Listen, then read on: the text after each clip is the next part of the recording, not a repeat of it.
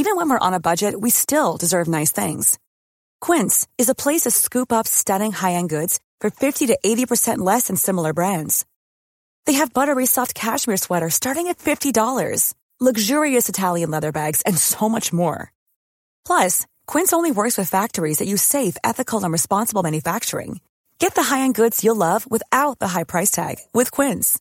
Go to quince.com slash style for free shipping and 365-day returns. I'm Sandra, and I'm just the professional your small business was looking for. But you didn't hire me because you didn't use LinkedIn jobs. LinkedIn has professionals you can't find anywhere else, including those who aren't actively looking for a new job but might be open to the perfect role, like me.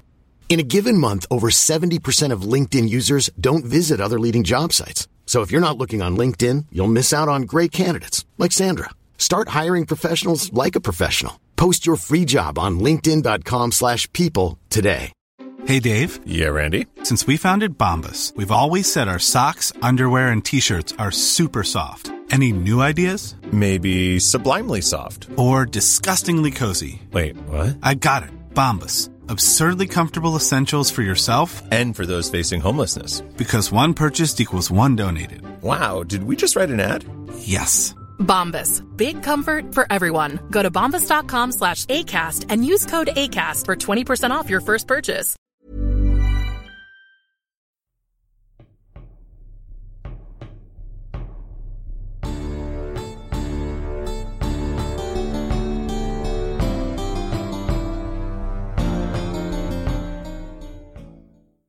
Last time on the Fan of History, in 967 BC, the king of Assyria dies, Siamun dies, and his mummy has never been found. King Mu of the Zhou dynasty in China fought the dog people and was victorious. What happened in the 950s, Dan? We don't know anything that happened in the 950s, so thank you for listening to this episode.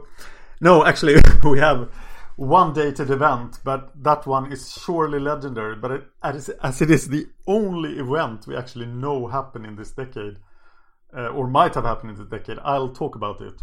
And it's a guy called Thersippus who dies in 952 BC. Thersippus is assumed to be the king of Athens, and he dies after a reign of 41 years and is succeeded by his son Phorbas. But this is probably just a legend. Um, because Greek is deep in the Dark Age, and Athens is not what you think Athens is, because it's a very small village. And um, this might be a chance to talk about Greek Greece in the Dark Age, because in the 13th century BC, Greece was the powerful Mycenaean civilization that fought the Trojan War.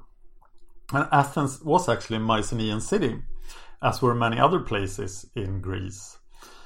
But uh, that's all gone. All the cities are gone, the writing is gone, uh, the trading networks are mostly gone. Uh, so, what happened to Greece? A lot of things, probably, and we'll talk about that uh, if we ever get to cover 1200 BC.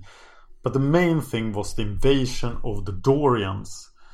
And when the Greeks later in the classical age talk about the Dorian invasion, they talk about the Dorians like the sons of Heracles, who came back to claim the land that was once owned by this famous demigod called Hercules by the Romans.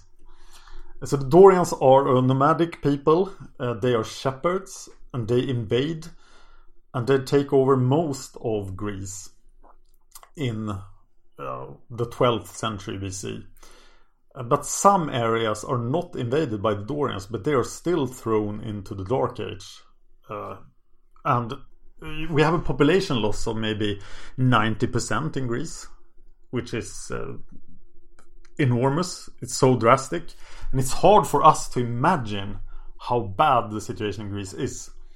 Because if you want to survive in the Dorian, in the post Dorian invasion Greece, you have to become a nomadic herdsman. So you have to abandon your cities. There's nobody's living in the Mycenaean ruins because it's too dangerous. Uh, in Attica, where Athens is, and on the islands, especially on the island of Euboea, uh, the second largest island in the Ionian Sea after Crete, and in the Ionian Islands, the, the Achaeans, the Mycenaean Greece, survives, and they will start to pick up the pieces soon.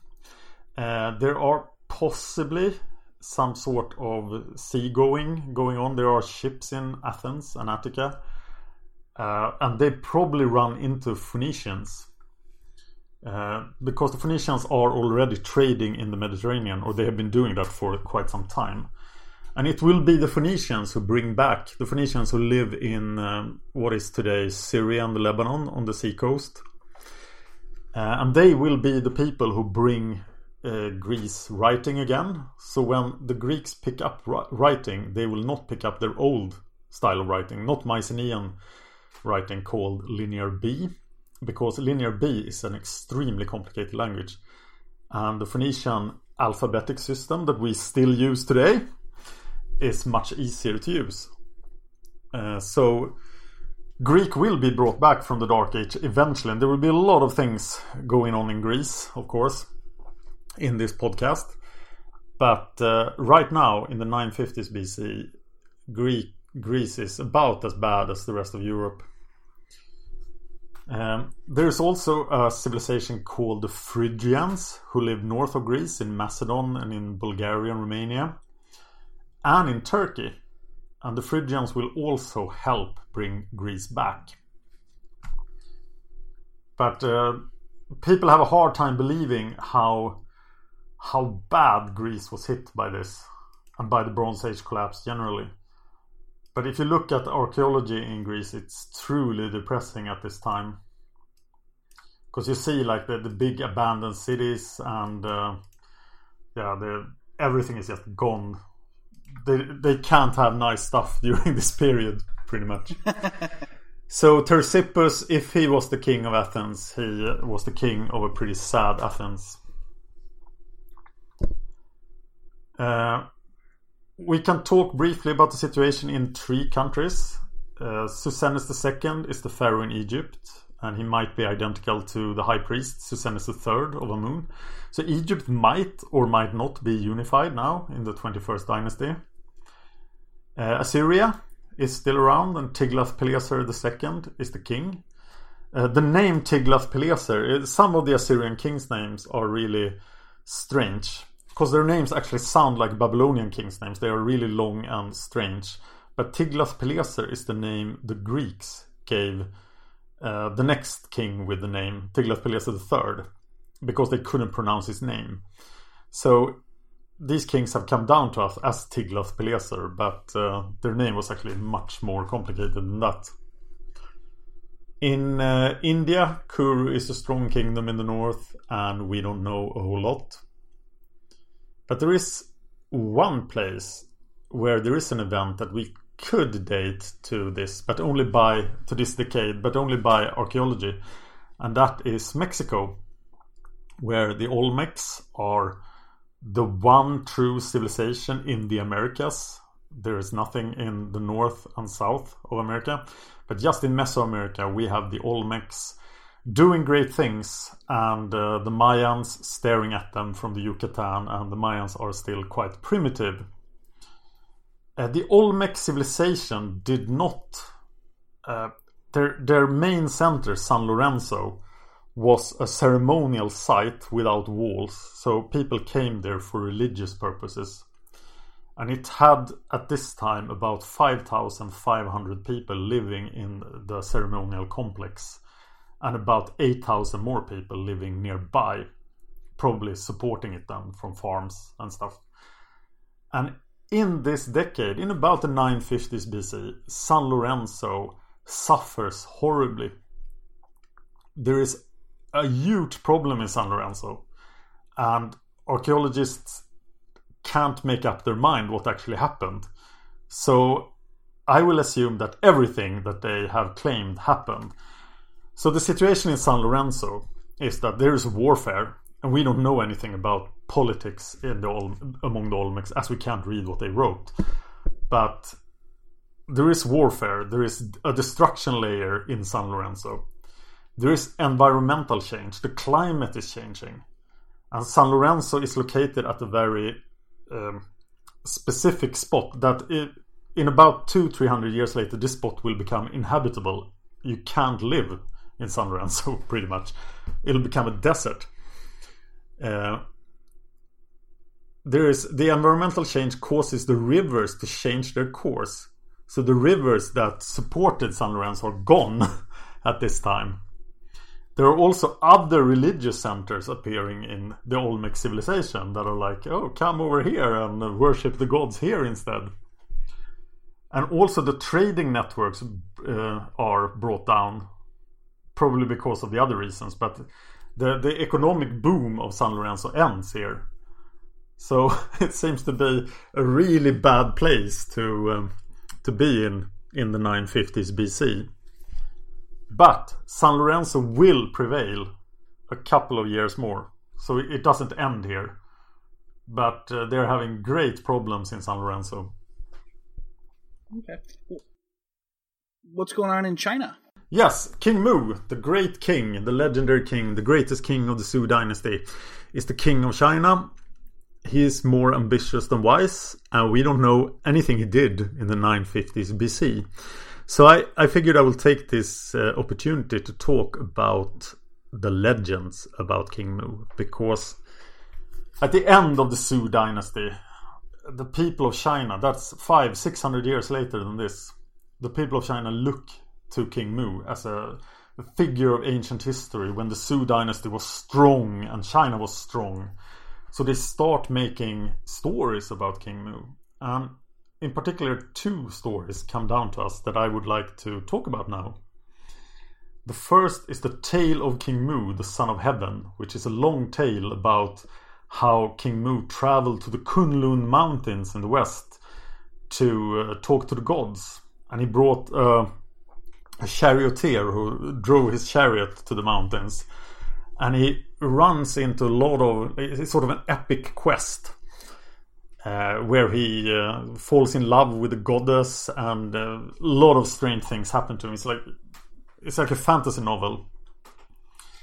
But the one story about King Mu that I really want to talk about, it's just because it's super weird, is the time when King Mu met a robot.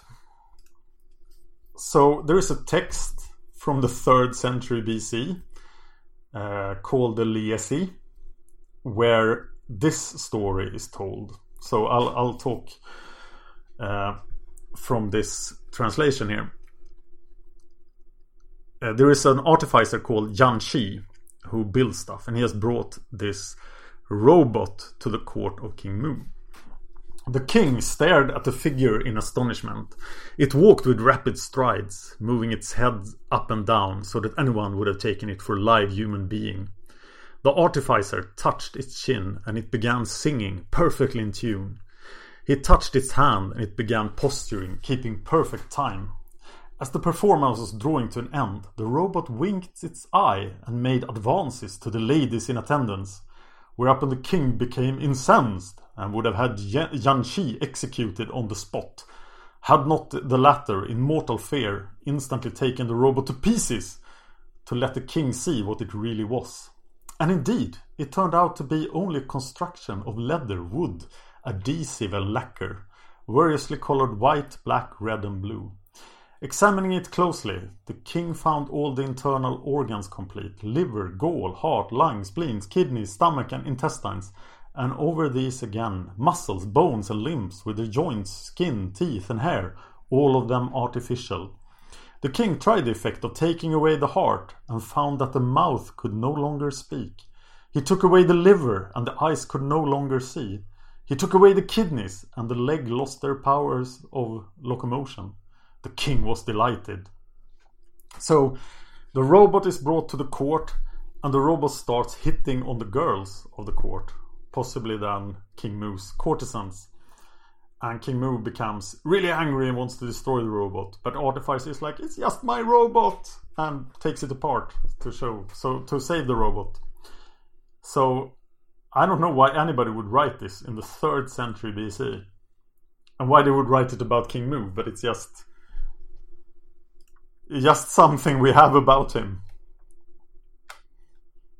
He also seems to be a patron of the arts and the oldest piece of written music in history we have, which is quite controversial. There are other claims, and it's recorded 700, uh, 1700 years later in the Tang dynasty is uh, is a piece of music from King Mu's time called the entrance hymn for the emperor.